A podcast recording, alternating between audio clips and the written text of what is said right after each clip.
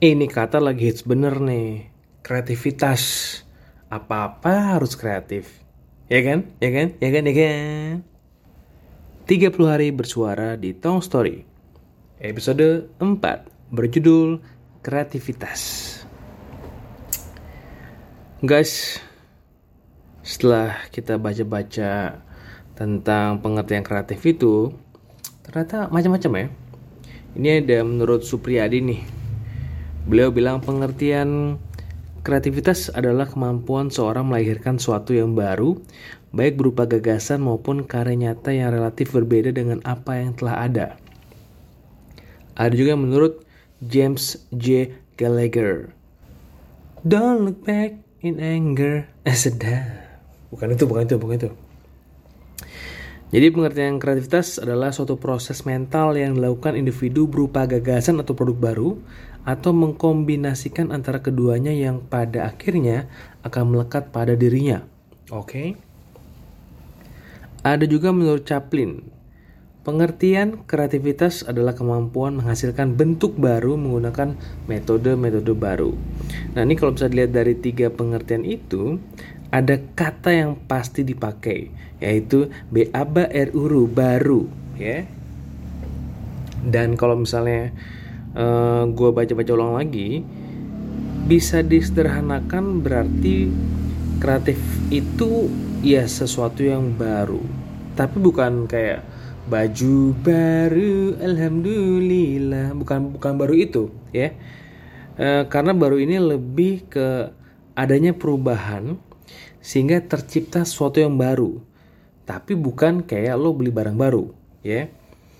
Dan pertanyaan gue adalah, apakah semua orang harus kreatif ya? Apakah semua orang itu bisa menunjukkan kreativitas?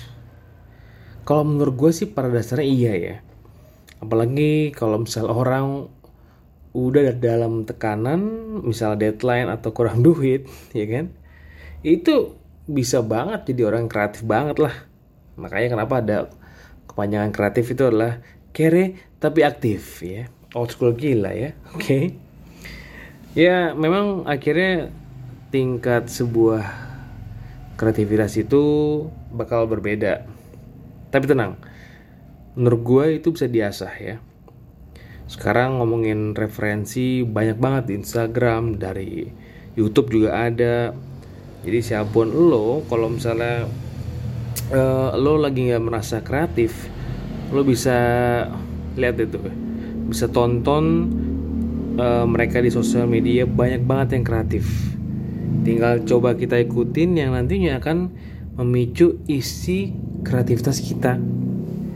Seperti itu. Udah, kalau misalnya lo masih kayak merasa mentok, ya gak ada salah sih kalau misalnya lo brainstorming.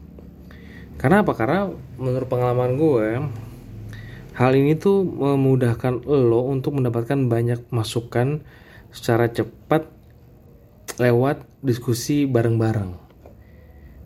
Mau itu hanya melontarkan ide, mau itu hanya ngemeng sana sini, tapi pasti akan tercetus suatu yang ger, yang kayak wah bener juga loh, oke juga nih, ya kan? Salam kecup, ciao.